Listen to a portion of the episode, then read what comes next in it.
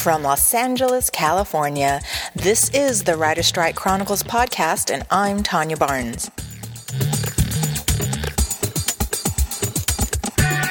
Hello, everybody. Today is Tuesday, December 18th, day 43 of the Writer Strike.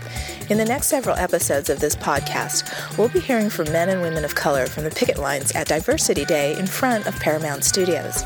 And in today's episode, we'll be talking to Kimberly Myers, the Director of Diversity for the Writers Guild of America.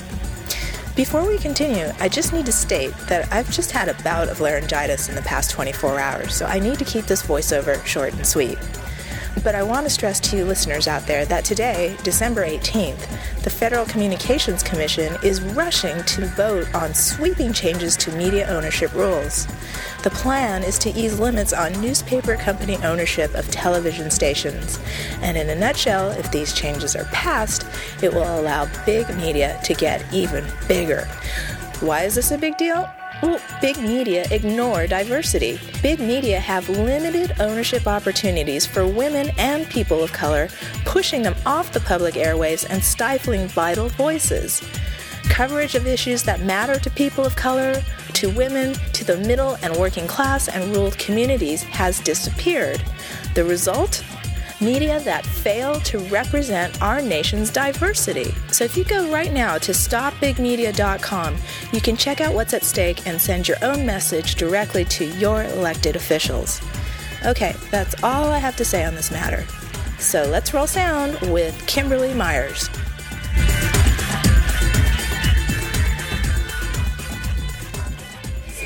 My name is Kimberly Myers. I'm the Director of Diversity at the Writers Guild.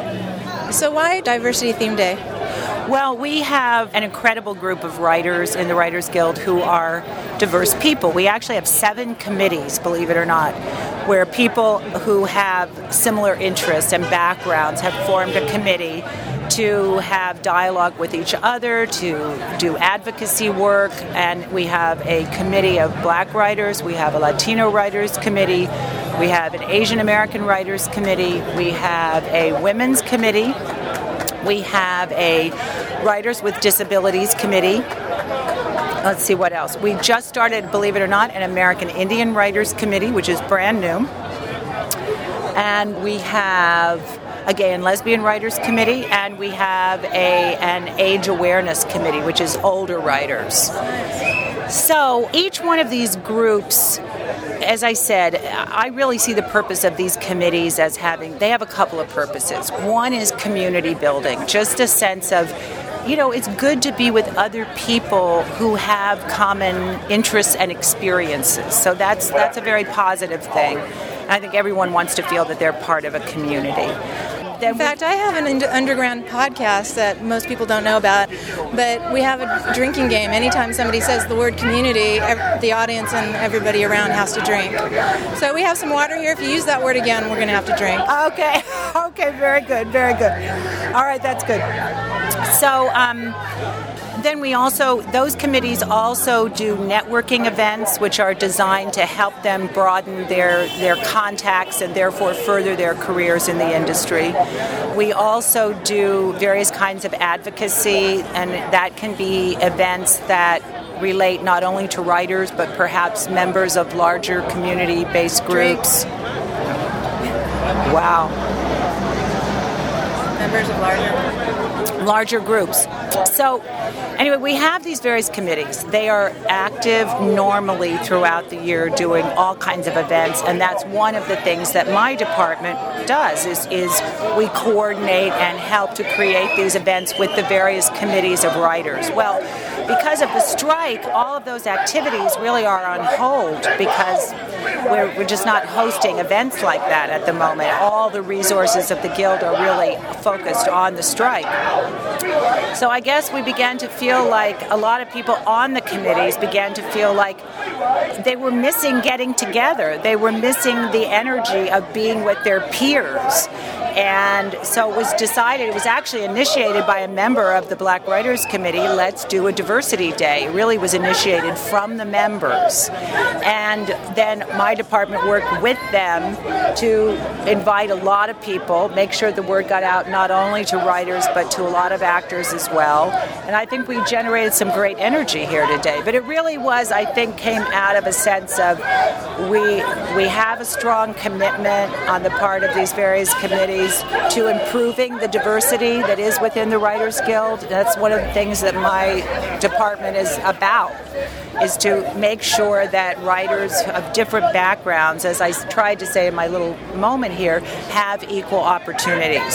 So that ultimately our guild will not just be 10%, you know, or less people of color, but that our guild membership will ultimately be more reflective of the society at large. If you're, if you're being watchdog over um, opportunities and equal opportunities, are, are you saying, and I'm not trying to put words in your mouth, but are you saying that there are currently not opportunities?